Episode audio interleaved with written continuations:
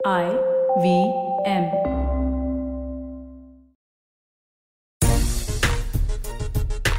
नमस्कार, खेल नीति पर आपका स्वागत है। मैं हूँ राजीव मिश्रा। आज बात करेंगे भारत और इंग्लैंड के बीच खेले गए पहले प्रैक्टिस मैच की। वहीं पाकिस्तान ने भी सबको चौंकाते हुए वेस्टइंडीज को हराया अपने पहले प्रैक्टिस मैच में। इसके अलावा, अगर हम क्वालिफाइंग मुकाबलों की बात करें तो टूर्नामेंट काफ़ी खुला सा नज़र आ रहा है, जहाँ पर श्रीलंका एक बड़ी दावेदार के रूप में सामने आई है, जो क्वालिफाई कर सकती है। लेकिन सबकी निगाहें अभी भी बांग्लादेश की टीम पर लगा होगी कि क्या ये टीम क्वालिफाई क्वालिफाई कर पाएगी आगे या नहीं। इन सभी मुद्दों पर बातचीत करेंगे। हमारे साथ सबा करीम है, पूर्व क्रिकेटर और सेलेक्टर साथ ही अभी कमेंटेटर इसके अलावा निखिल भाई हमारे साथ है, पूर्व क्रिकेटर और अभी कमेंट्री कर रहे हैं और लगातार जो वर्ल्ड कप में खिचड़ी पक रही है, यानी एक दिन में चार मैच पार मैच पाँच मैच खेले जा रहे हैं।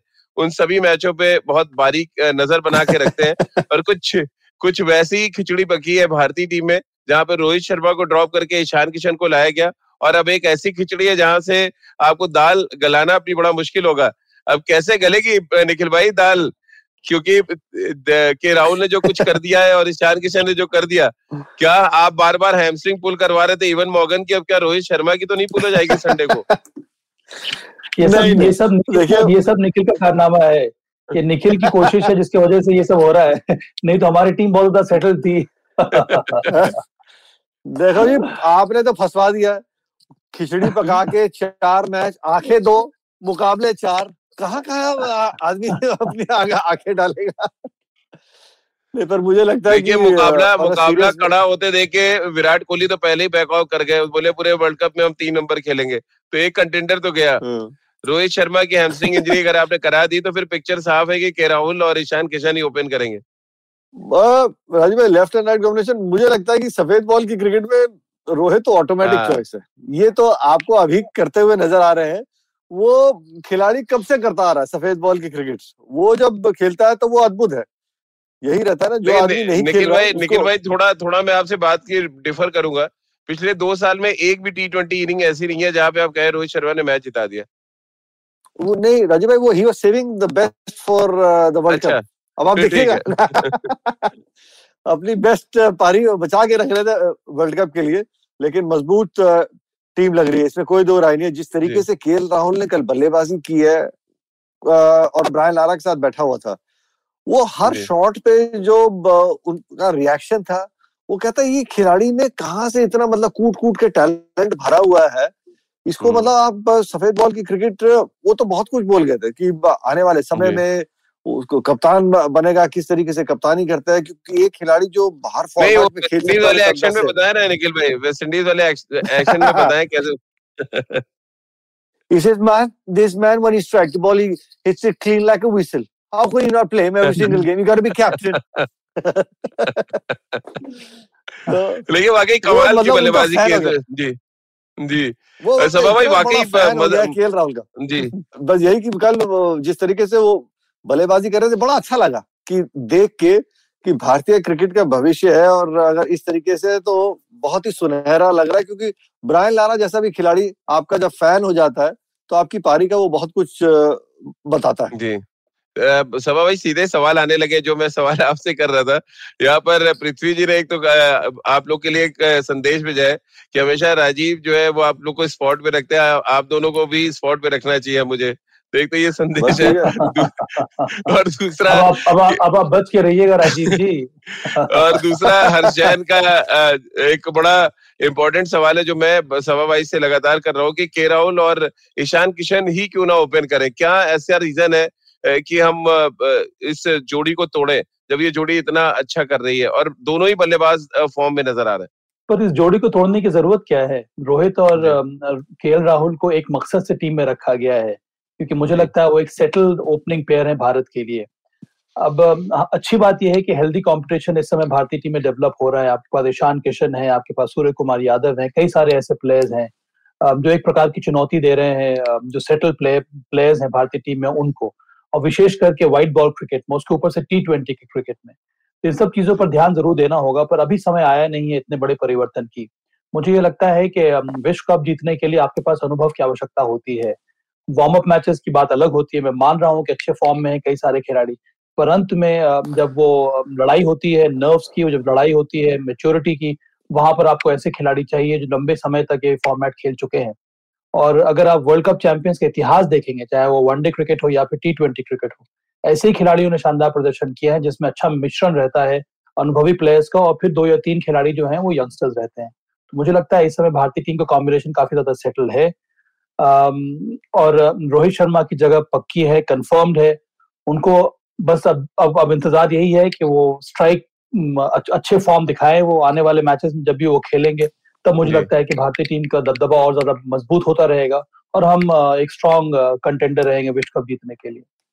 हर्षजैन का एक सवाल है कि क्या निखिल भाई रोहित और विराट में से किसी एक को सेक्रीफाइस करना पड़ेगा? आपको वर्ल्ड कप के जो मैचेस शुरू होंगे क्योंकि दोनों का एक तरह के बल्लेबाज है और उनका स्ट्राइक रेट काफ़ी नीचे है।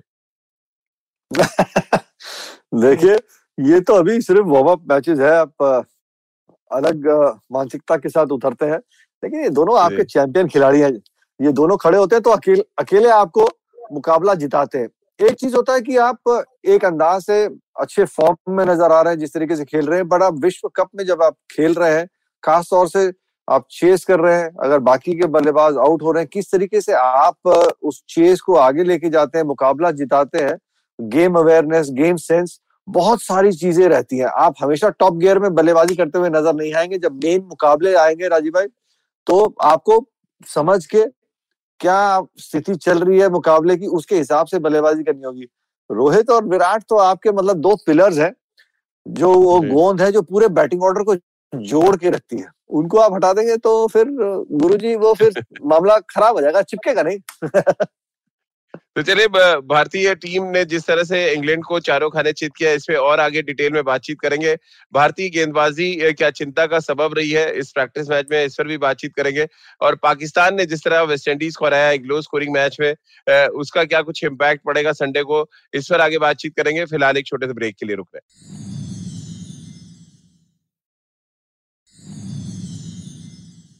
ब्रेक के बाद एक बार फिर आपका स्वागत है। सभा भाई, ईशान किशन जिस अंदाज में पहले छह ओवर में बैटिंग कर रहे हैं एक तो आईपीएल की लास्ट की दो इनिंग्स और जिस तरह तो मीडियम पेसर्स को खेल रहे हैं एक डिफरेंट और बहुत रिफ्रेशिंग अप्रोच है, क्योंकि इससे पहले हम लगातार स्ट्रगल कर रहे थे जब हम पहले पावर प्ले में खेलने आते थे। और इस वजह से मैं आज सुबह उठ के पाकिस्तान के मीडिया और वर्ल्ड की और तमाम मीडिया को देख रहा था और सब में ये ईशान किशन के अप्रोच को लेकर बहुत ज़्यादा चर्चा है। क्योंकि आप बहुत नज़दीक से जानते हैं कैसे आप देखते हैं ईशान किशन एक तो लेफ्टी होने का एडवांटेज और जो रेंज वो दिखा रहे हैं बैकफुट पर खास तौर से।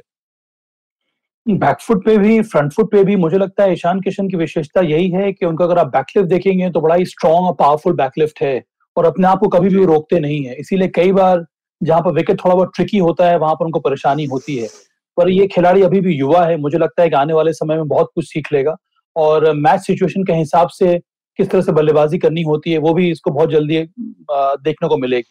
मुझे लगता है कि इसी प्रकार की अप्रोच की आवश्यकता है टी ट्वेंटी क्रिकेट में कि जब जब तक बॉल नहीं है पहले के पावर प्ले में आप उसको ठीक प्रकार से इस्तेमाल करें। उस उसको इस्तेमाल करने के लिए आपके अंदर वो फेयरलेस एटीट्यूड होना चाहिए। वो अप्रोच में बहुत बड़े चेंज होनी चाहिए, जो कि इस समय देखने को मिल रहा है ईशान किशन की बल्लेबाजी में।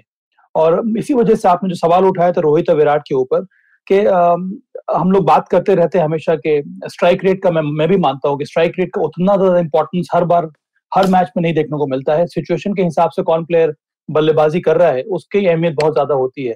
पर अंत में ये भी आपको मानना होगा कि जब आप पावर प्ले में बल्लेबाजी कर रहे हैं तो अब वो जमाना चला गया है कि आप कन्वेंशनल क्रिकेट खेल के पैंतीस से चालीस से पैंतालीस रन बना ले और उससे आप संतुष्ट हो जाए।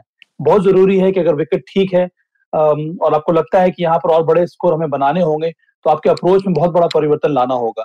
तो मैं उम्मीद कर रहा हूँ कि रोहित और विराट में वो परिवर्तन इस इस विश्व कप में ज़रूर देखने को मिलेगा। अब रही बात ईशान किशन की मुझे लगता है बेहतरीन विकल्प यहाँ पर साबित हुए हैं ईशान किशन भारतीय टीम के लिए और न ही केवल ओपनर के लिए। मुझे लगता है कि वो एक ऐसे प्लेयर हैं जिनको आप फ्लोटर के रूप में भी इस्तेमाल कर सकते हैं।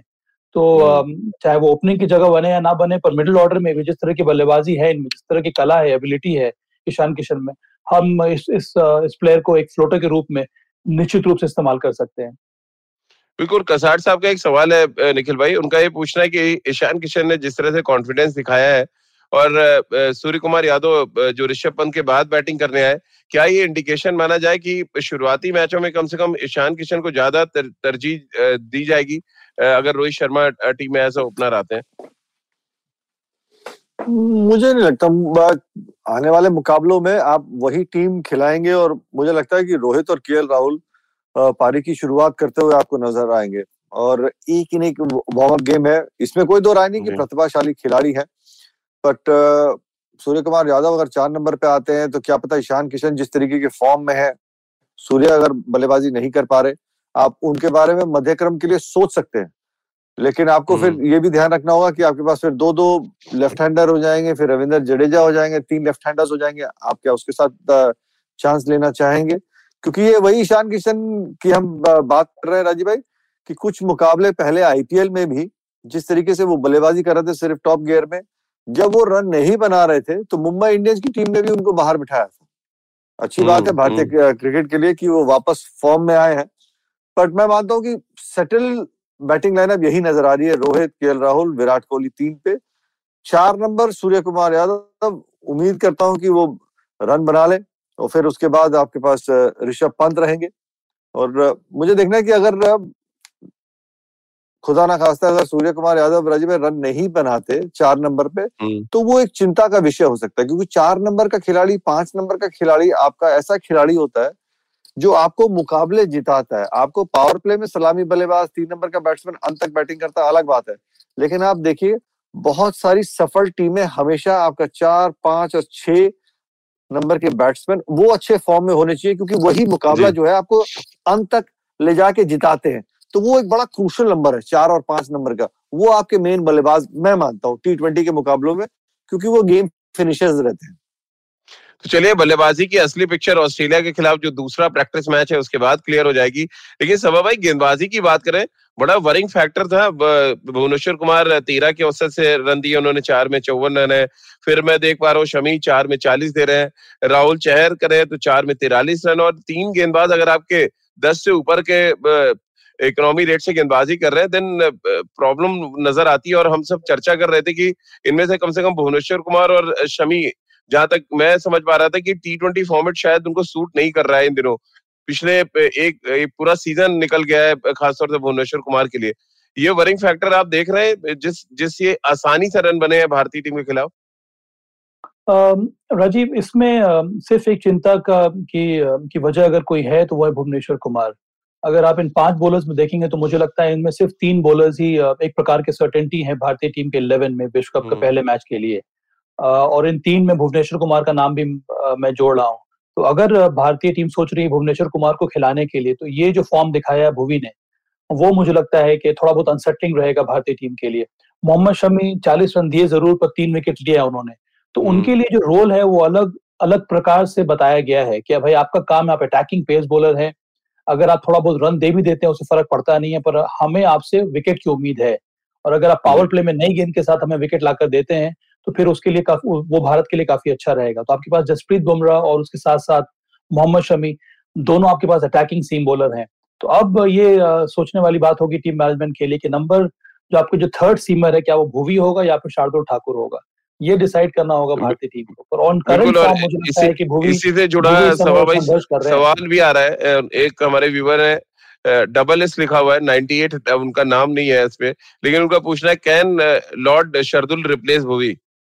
हाँ जैसे कि जैसा कि मैंने कहा कि ये विकल्प ज़रूर है यहाँ पर भारतीय टीम के पास क्योंकि अगर आप शार्दुल अगर आप मोहम्मद शमी और जसप्रीत बुमराह के साथ ओपन करवा रहे हैं नॉर्मली भूवी इस वजह से खेलते हैं क्योंकि उनको लगता है कि उनके पास वो एक स्विंग बॉलर है और पावर प्ले में वो गेंदबाजी करेंगे नई बॉल के बॉल के साथ कम से कम एक या दो ओवर पर अगर वो एक या दो ओवर इफ़ेक्टिव साबित नहीं हो रहा है तब इंडिया के पास वो चांस है कि आप मोहम्मद शमी और जसप्रीत बुमराह से ओपन कराएँ और आपका जो। थर्ड सीमर हो शार्दुल ठाकुर हो जाए शार्दुल ठाकुर की टीम ग्यारह में रहने से फ़ायदा ये हो जाता है आपके पास एक एक्स्ट्रा बैटर भी आपको मिल जाता है तो आपकी बल्लेबाजी की जो गहराई है वो बढ़ जाती है। मुझे लगता है कि अभी भी थोड़ी बहुत जल्दबाजी होगी हमें एक मैच और देखना होगा भूवी के फॉर्म को क्योंकि आपको याद होगा कि अंतिम जो आईपीएल मैच हुआ था आरसीबी के विरुद्ध वहाँ पर भूवी ने अच्छी गेंदबाजी की थी चार ओवर में मुझे लगता है बीस से चौबीस रन ही दिए थे और अंतिम ओवर वहाँ पर उन्होंने नेबी डिविलियर्स को रोक लिया था। मुझे लगता है कि भारत हम्म। अभी भी प्रयास यही करेगा कि भुवनेश्वर कुमार को एक और मौका दिया जाए उनके फॉर्म को टेस्ट करने के लिए। हार्दिक पांड्या को लेके भी सवाल आ रहे निखिल भाई। हमारे एक व्यूवर का सवाल है उनका कहना है कि हार्दिक पांड्या क्या डिजर्व कर रहे हैं? ग्यारह में अभी भी आपको लग रहा है अगर वो बॉलिंग नहीं कर रहे क्योंकि यहाँ पास फिनिशर अब मिलते जा रहे हैं। यहाँ पर सूर्य कुमार यादव है ईशान किशन है ऋषभ पंत है नीचे। तो हम बार बार फिनिशर की दुहाई देके कैसे खिला सकते हैं जब अगर वो गेंदबाजी भी नहीं कर रहे? आ, उनको फॉर्म में आना पड़ेगा हम्म। एक और मुकाबला जो है अभ्यास मैच में वो कुछ रन उनको बनाने पड़ेंगे क्योंकि कल भी वो बल्लेबाजी कर रहे थे वो कुछ लो फुल टॉसेस वो तीस यार्ड का दायरा टपा नहीं था जब मिड विकेट पे गेंद गई थी और ये वही हार्दिक पांड्या की वो लो फुल टॉसेस को हम्म। जिस तरीके से उनका बल्ला चलता था मिड विकेट पे वो गेंद बाहर फेंकते थे छक्के लगाते थे तो उम्मीद करता हूँ कि जैसे हम लोग सब बल्लेबाजों के लिए बात करते हैं कि एक इनिंग चाहिए आपको वापस फॉर्म में आने के लिए बट भारतीय टीम के बैलेंस को बनाने के लिए आपके पास जो वो एक्स फैक्टर वाले प्लेयर हैं, जो नीचे आके विस्फोटक अंदाज से बल्लेबाजी कर सकते हैं, अगर उनका फॉर्म लड़खड़ाता है और आपके पास और विकल्प की तरफ़ जाना है, आपको उस कॉम्बिनेशन की तरफ़ जाते हैं, वही रोल आप एक और बल्लेबाज ऐड करने को देखते हैं तो ईशान किशन का आप फॉर्म को इस्तेमाल कर सकते हैं, नहीं तो टीम का बैलेंस बनाने के लिए मुझे लगता है कि शायद तीन तेज गेंदबाज और दो स्पिनर आपको खेलते हुए नज़र आएँगे, जिसमें शार्दुल ठाकुर है, जो बल्लेबाजी कर सकते हैं। क्योंकि सात नंबर तक अगर आप बल्लेबाजी के बारे में सोच रहे हैं कि उनका किस तरीके से रोल होगा, जैसी विकेट्स खेल रही है, मुझे लगता है बहुत कम मुकाबलों में उनकी बारी आएगी। जिस तरीके के फॉर्म में राहुल दिख रहे हैं, उम्मीद करता हूँ रोहित, विराट कोहली, यही पारी को संभाल सकते हैं। ऋषभ पंत एक ऐसे खिलाड़ी है। आपको इन विकेट्स पे ऐसे गेंदबाज चाहिए जो फ़र्क डाल सके। जसप्रीत बुमराह, मोहम्मद शमी, शार्दुल अगर आके डालते जडेजा और वरुण चक्रवर्ती मुझे लगता है भारतीय टीम इस कॉम्बिनेशन के साथ उतरने को देखेगी। सभा भाई से पूछना चाहूँगा सभा भाई यही कॉम्बिनेशन नज़र आ रही क्योंकि मुझे नहीं लगता शायद कि तीन स्टाफ को आ रहे नज़र खेलते हुए। आ, मुझे तो लगता है कि जो इस मैच में देखने को मिला भारत ये ट्राई कर रहा है ये देखने के लिए कि क्या वो हार्दिक पांड्या के साथ ग्यारह में ग्यारह के साथ हार्दिक पांड्या के साथ मैदान में उतर सकता है कि नहीं? इसी वजह से कल के क्वालिफायर कल के वार्म अप मैच में निखिल। सिर्फ़ पाँच गेंदबाजों का इस्तेमाल किया है भारत ने। तो उनकी कोशिश यही है कि हम पाँच अपने बेस्ट बॉलर के साथ मैदान में उतरे और सर पाँचों के पाँचों जो बॉलर्स हैं वो अपने स्टिपुलेटेड चार ओवर पूरा करें। और हार्दिक पांड्या को एक रेगुलर बैटर के रूप में खेला जाए, क्योंकि भारत का की कोशिश यही होगी कि भारत के पास वो पावर हिटर्स होने चाहिए और उस हिसाब से भारत के पास सिर्फ़ अंत में दो या तीन पावर हिटर्स बचे हैं, हार्दिक पांड्या और रविंद्र जडेजा और कुछ हद तक कुछ हद तक ऋषभ पंत। तो मुझे लगता है इसी प्रकार का कॉम्बिनेशन के साथ भारत उतरना चाहेगा। अब वही एक जो जो जगह है थर्ड सीमर की वो है बिटवीन हम्म। शार्दुल ठाकुर और भुवनेश्वर कुमार। दो स्पिनर्स आपके साथ आपके पास ऐसे भी हैं रविंद्र जडेजा और वरुण चक्रवर्ती। अश्विन की गेंदबाजी पे भी चर्चा होनी चाहिए थोड़ी। बहुत अच्छी गेंदबाजी की उन्होंने चार ओवर में तेईस रन दिए और पाँच के आसपास का उनका इकोनॉमी रेट रहा। एक तरफ़ जहाँ दस से ऊपर ज़्यादातर गेंदबाज रन दे रहे थे। कैसे साइन आप देख रहे हैं? एक तो अच्छी बात ये थी कि ऑफ़ स्पिन करते नज़र आए। बहुत ज़्यादा लेग स्पिन डालने की कोशिश नहीं की उन्होंने। सवा भाई आप दे दे जरा इस सवाल का जवाब। इसका मतलब यही है राजीव के टीम मैनेजमेंट ने स्ट्रिक्ट निर्देश दिया है आर अश्विन को कि आप ऑफ़ स्पिन गेंदबाजी करें आप ज़्यादा अलग से कुछ ट्राई ना करें। इसी वजह से कल आर अश्विन ने ज़्यादातर ऑफ़ स्पिनर्स डाली जो उनकी स्टॉक डिलीवरीज है और उसमें भी उनमें इतनी इतनी ज़्यादा महारत है कि वो आसानी से इस प्रकार की गेंदबाजी कर सकते हैं जो उन्होंने कल के मैच में दिखाया। मुझे लगता है उसके बारे में मैं कई बार कह चुका हूँ कि जहाँ पर कॉम्बिनेशन ऐसे प्लेयर्स का रहेगा जिन, जिस टीम में ज़्यादा लेफ़्ट हैंडर्स है, वहाँ पर मुझे लगता है कि चांसेस ज़्यादा रहेंगे आर अश्विन के खेलने के। और अच्छी बात यह है कि भारत के पास ये भी एक विकल्प मौजूद है। एक और कारण हो सकता है कि अगर भारत तीन स्पिनर के साथ मैदान में उतरना चाहे और दो सीमर के साथ मैदान में उतरना चाहे, तब भी आर अश्विन एक शानदार विकल्प साबित हो सकते हैं भारत के लिए। निखिल भाई, आप कैसे गेंदबाजी एसेस करेंगे? चार ओवर में तेईस रन दिया है, पाँच का इकोनॉमी रेट बेस्ट रहा जो पूरे मैच की हम चर्चा करें। गेंदबाजी के पॉइंट ऑफ़ व्यू से। अच्छी, एक तो हम लोग जो बात हमने सभा भाई से पूछा कि एक तो रेगुलर ऑफ़ स्पिन करते नज़र आए। बहुत ज़्यादा लेग स्पिन नहीं करने की कोशिश की। क्या मैनेजमेंट ने मना किया उनको कि आप रेगुलर ऑफ़ स्पिन ही करें और वो ज़्यादा प्रैक्टिस में ले आए? राजीव भाई, मुझे नहीं लगता कि मैनेजमेंट ने उनको मना किया होगा कि आप आप जो अलग अलग तरीके से गेंदबाजी करते हैं, वो ना करें, पर ये ज़रूर समझाया होगा कि जो आपकी वेरिएशंस हैं वो असरदार तभी साबित होंगी जब आप अपनी स्टॉक बॉल डालेंगे। क्योंकि हम्म। उनको आईपीएल में सीधे हाथ के बल्लेबाज के खिलाफ वो ऑस्पिन डाल ही नहीं रहे थे। तो सभी बल्लेबाज उनका इंतज़ार कर रहे थे कि और थोड़ा सा प्रिडिक्टिव बोल रहे थे कि स्टम्प्स की लाइन की गेंद है वो सिर्फ़ कैरम गेंद डालने को देख रहे हैं जो बाहर जाता है उसके हिसाब से खेल रहे हैं। और रविचंद्रन अश्विन को अपना एक्शन बदल के केदार यादव की तरह गेंदबाजी करने की कोई ज़रूरत है नहीं। जिस तरीके से उनके हाथ से गेंद निकलता है इतने बढ़िया ऑफ़ स्पिनर है। जब गेंद सिलाई पे गिरता है अतिरिक्त उछाल मिलता है लेंथ बहुत बढ़िया है। आपके पास अपने पिटारे में बहुत सारे विकेट बैट्समैन को परेशान करने के लिए और ये आपको चिंता करने की ज़रूरत नहीं है कि सीधे हाथ के बल्लेबाज को एक ऑफ़ स्पिनर गेंदबाजी नहीं कर सकता। आप अच्छे टप्पे पे डालें। आपको पता होना चाहिए एक बैट्समैन की कमज़ोरी या ताकत क्या है। उसके हिसाब से आप गेंदबाजी करेंगे। आप स्टॉक बॉल ज़्यादा अपनी डालेंगे ऑफ़ स्पिन और बीच बीच में आप अपनी वो वेरिएशन करेंगे तो वेरिएशन आपकी और असरदार साबित होंगे और आप फिर से विकेट चटकाते हुए हम्म। नज़र आएँगे। तो उस हिसाब से सिर्फ़ उनको बताया होगा कि ये भी एक आपकी सोच है क्योंकि ये आप करते आए हैं। ऐसा नहीं है कि आपने पहले नहीं किया आपका जो सफलता का रहस्य है वो इसीलिए था क्योंकि आप अपनी स्टॉक बॉल पे बहुत कुछ निर्भर करते थे और उसके बाद आपकी वेरिएशन असरदार साबित होती थी। अब आप वेरिएशन ज़्यादा कर रहे हैं स्टॉक बॉल नहीं डाल रहे। जी। अब और इसी से जुड़ा सवाल एक अमार है सवाई उनका ये कहना है कि अश्विन ऑलमोस्ट अनप्लेबल होते हैं लेफ़्ट हैंडर्स के लिए। और वाइस कैप्टन का कैरेक्टर वो दिखा सकते हैं। क्या इस वजह से क्या वो टीम में होना चाहिए? लेकिन अगर पाकिस्तान की टीम पे नज़र डालें सभा भाई कल मैं मैच देख रहा था। तो फकर समा के अलावा कोई लेफ़्ट हैंडर नज़र नहीं आया रौफ है दो लेफ़्ट हैंडर हैं जो मुझे नज़र आए हैं। तो क्या ये अश्विन कम से कम पाकिस्तान के खिलाफ आप, आपको लग रहा है खेलते हुए नज़र आएँगे? या वरुण चक्रवर्ती पहला ऑप्शन होंगे भारत के लिए? मेरे विचार से वरुण चक्रवर्ती पहला ऑप्शन होंगे भारत के लिए। और हम्म। अगर विकेट में थोड़ा बहुत घुमाव मिलेगा तब मुझे मुझे मेरा ख्याल है कि आर अश्विन को जगह मिल सकती है।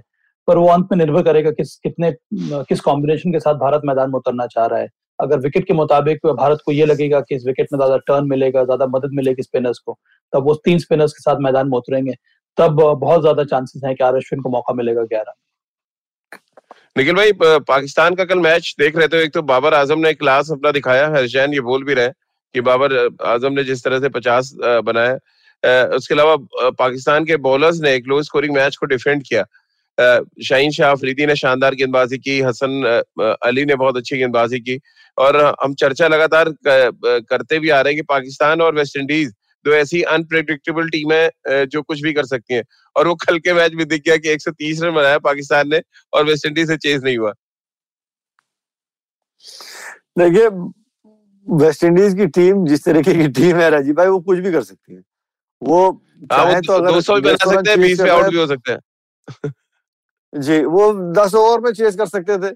और वो उनसे कई मुकाबलों में आपको लगेगा अरे ये तो पूरी की पूरी टीम जो है नब्बे रन पे ढह गई।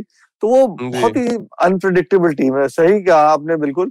किस तरीके से वो बिस्तर के कौन सी तरफ़ से उतरते हैं? क्या उनका मन है? एक रात पहले मुकाबले से वो क्या कर रहे थे? तो इसके ऊपर बहुत कुछ निर्भर करता है। जो सरप्राइजिंग रहा वो मुझे लगता है एक जो सबको सरप्राइज़ करेगा वो पाकिस्तान का टीम जिस तरीके से आपने गेंदबाज के नाम लिए और बाबर आज़म उनका टीम के लिए रन बनाना बहुत ज़रूरी रहेगा क्योंकि सभी कोई उनकी तरफ़ देख रहे हैं टीम में कि बाबर आज़म रन बनाएँगे तो वो कॉन्फिडेंस रहता है। चले एक एक छोटा सा ब्रेक ले लेते हैं ब्रेक के बाद तुरंत हाजिर होते हैं।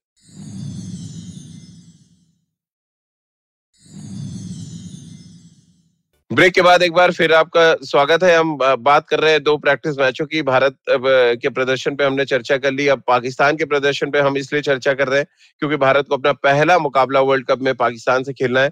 सभा भाई कितना इम्प्रेस किया पाकिस्तान की टीम ने जिस तरह से उन्होंने, उनके गेंदबाजों ने खासतौर से मैच में जीत दिलाई?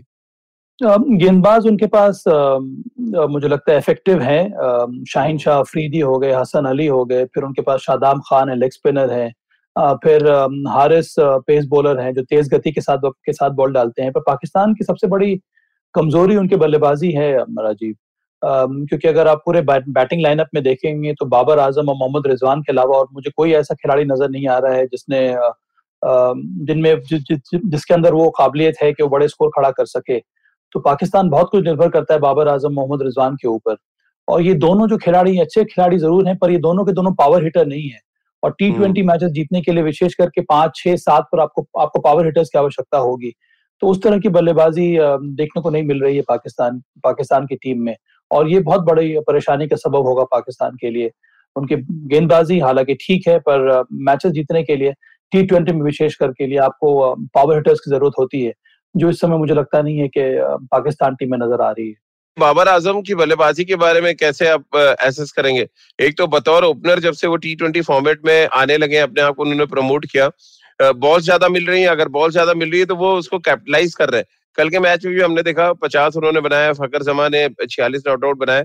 और सभा भाई जो कंसर्न की बात करें उनके लिए कंसर्न जो है वो फिनिशर के तौर पे यानी छह सात पे कोई बैट्समैन ऐसा नहीं है जिसके बारे में चर्चा की जाए।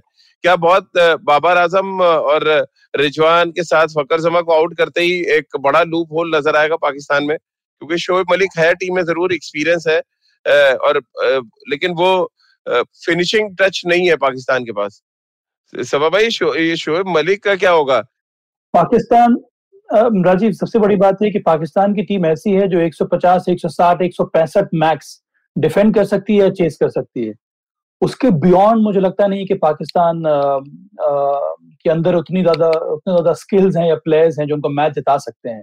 हम्म। और आ, ये बहुत बड़ी बात होगी। आपको ऐसी टीम बनानी होगी जो केपेबल रहे छोटे स्कोर्स को भी चेस करने के लिए और बड़े स्कोर को भी चेस करने के लिए या बड़ा टारगेट सेट करने के लिए। तो ये हम्म। जो एरिया है ये बहुत बड़ा कंसर्न है पाकिस्तान के लिए। मोहम्मद रिजवान बाबर आज़म शोएब मलिक के पास अनुभव है पर वो बाहर होते रहते हैं अंदर होते रहते हैं। उनका क्या रोल है टीम में ये डिफाइन करना बड़ा मुश्किल है। मोहम्मद हफीज एक और प्लेयर है। पर जैसे कि मैंने कहा कि वो चार पाँच या पाँच छह सात पर आपके आपके पास वो स्ट्रॉन्ग बिल्ड पावर हिटर्स होने चाहिए जो इस समय पाकिस्तान टीम में नहीं है। निखिल भाई शोएब मलिक को टीम में लाया गया अब उनको पावर हिटर तो बना नहीं सकते आप और बड़े मीम्स भी बन रहे हैं कि 22 साल में पाकिस्तान में बहुत कुछ बदल गया प्रधानमंत्री कई बदल गए कई सेना अध्यक्ष बदल गए कई कप्तान बदल गए। शोएब मलिक की जगह नहीं बदली है तो ये ये मीम बड़ा चल रहा है पाकिस्तान मीडिया में। जिस तरीके से उनका फॉर्म भी था कैरेबियन लीग में खेल उनके बल्ले से रन नहीं निकल। और क्रूशल नंबर पे वो बल्लेबाजी तो वो ज़िम्मेदारी सोख करना आसान नहीं होगा।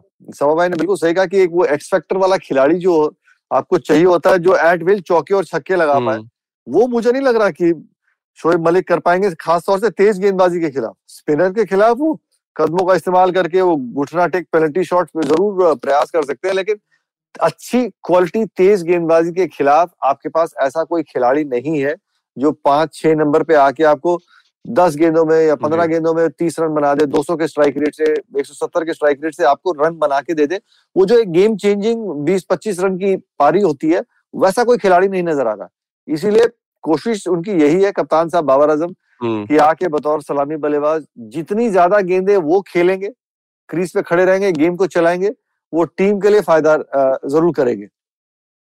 सभा भाई, शाहिन शाह, अफरीदी, हसन अली की बहुत ज़्यादा चर्चा होती है पाकिस्तान के तेज गेंदबाजों की, बट मैंने कुछ जो इनके टी ट्वेंटी मैचेस देखे हैं, उसमें इमदाद वसीम का रोल बड़ा इंपॉर्टेंट है, जो लेफ़्ट आर्म स्पिनर है उनके, और नई बॉल से डालते हैं। कल भी मैं देख रहा था, तीन ओवर में छह रन दिए उन्होंने खाली, और वो एक्यूरेसी उनकी बहुत कमाल की है। कैसे आप देख रहे हो? वो उनसे कैसे निपटेगे अगर हम भारतीय बल्लेबाजों की बात करें क्योंकि भारत के खिलाफ भी उन्होंने कई बड़े शानदार स्पेल डाले हैं वर्ल्ड कप के मैचेस में। बहुत इंपॉर्टेंट सवाल आपने उठाया है ये राजीव। बहुत इंपॉर्टेंट एस्पेक्ट रहेगा भारत के थिंक टैंक के लिए। कि आप इमाद वसीम जो कि नई गेंद से पावर प्ले में बॉलिंग करते हैं उनको किस तरह से आप टैकल करें? जनरली लेफ़्ट आर्म स्पिनर है वो स्पिनर स्पिन तो कम कराते हैं तेज गति से अंदर लाते हैं। तो उनको विद थ्रू द लाइन खेलने की कोशिश होनी चाहिए। उसके लिए सही यही होगा कि के एल राहुल जैसे जो खिलाड़ी है वो अगर थ्रू द लाइन खेलने की कोशिश करेंगे सीधा मारने का प्रयास करेंगे तो उनको चांसेस मिलेंगे ज़्यादा। ज़्यादा मौका मिलेगा या फिर ज़्यादा रन बनाने का मौका मिलेगा के राहुल को। तो कुछ ना कुछ स्ट्रैटेजी भारत को ज़रूर सोचनी होगी इमाद वसीम के विरुद्ध कि वो एक इम्पोर्टेंट बॉलर है पाकिस्तान के। और उसके साथ साथ उनके पास दो जो पेस बॉलर हसन अली और शाहीन शाह अफरीदी। पर इमाद वसीम एक इफ़ेक्टिव बॉलर है ग्लोबल टी ट्वेंटी लीग खेलते रहते हैं उनको अनुभव है हर एक प्रकार के विकटों पे खेलने का। ऐसे भी पीएसएल जो है वो यूएई में ही होता है। यहाँ की विकटों पर उनको गेंदबाजी करने का अनुभव है। तो ये बहुत इंपॉर्टेंट फैक्टर रहेगा ये भारत और पाकिस्तान के इनकाउंटर में। तो ये सब भाई आपको लग रहा है ये मजबूर इमदाद वसीम मजबूर करेंगे कि ईशान किशन को टॉप ऑफ़ द ऑर्डर डाला जाए? क्योंकि इमदाद वसीम अगर नया बॉल डालते हैं तो आप एक लेफ़्ट हैंडर को डालना चाहेंगे वहाँ पे? पर इमाद वसीम जैसे कि मैंने कहा राजीव उनकी बॉल टर्न करती नहीं है। अगर टर्न कर रही है तो हम्म। मुझे लगता है ज़्यादा इफ़ेक्टिव होते हैं लेफ़्ट हैंडर तो यहाँ पर राइट हैंडर भी इफ़ेक्टिव हो जाएँगे इमाद वसीम के विरुद्ध। अगर उनको आप देखेंगे सीधा खेलने के लिए फिर ऑन साइड में खेलने के लिए क्योंकि बॉल उनके अंदर ही आती है नई गेंद से वो बॉलिंग करते हैं। तो वो एक एक स्ट्रैटेजी ज़रूर यहाँ पर बनानी होगी दोनों ही हमारे ओपनर्स को कि वो इमाद वसीम को किस तरह से खेले उनके लिए स्कोरिंग एरियाज़ क्या होना चाहिए। जी। निखिल भाई, आप आप कैसे देखते हैं? आपको लगता है ईशान किशन को शायद इस वजह से पहले प्रैक्टिस मैच में ओपन कराया गया ताकि ये देखा जा सके कि पहले पावर प्ले के साथ साथ लेफ़्ट आर्म स्पिनर को वो कैसे खेलते हैं? इस पर आगे बहुत डिटेल में बातचीत करेंगे। आज समय का थोड़ा अभाव है। बहुत बहुत शुक्रिया समय भाई आपका और निखिल भाई आपका हमारे साथ जुड़ने के लिए। तो आप भी खेल नीति के साथ रोज सुबह नौ बज के तीस मिनट पे जुड़ सकते हैं खेल नीति के यूट्यूब चैनल और आई के फेसबुक पेज पर इसके अलावा मुझसे जुड़ सकते हैं और अपने सवाल भेज सकते हैं at the rate Rajiv Mishra, मेरा ट्विटर हैंडल है। इसके अलावा आप खेल नीति का हर एपिसोड सुन सकते हैं आईवीएम ऐप पर आईवीएम पॉडकास्ट डॉट कॉम पर, गाना स्पोटिफाई सावन गूगल पॉडकास्ट या अन्य आईवीएम पॉडकास्टिंग नेटवर्क पर। आप सभी का बहुत बहुत शुक्रिया हमारे साथ जुड़ने के लिए।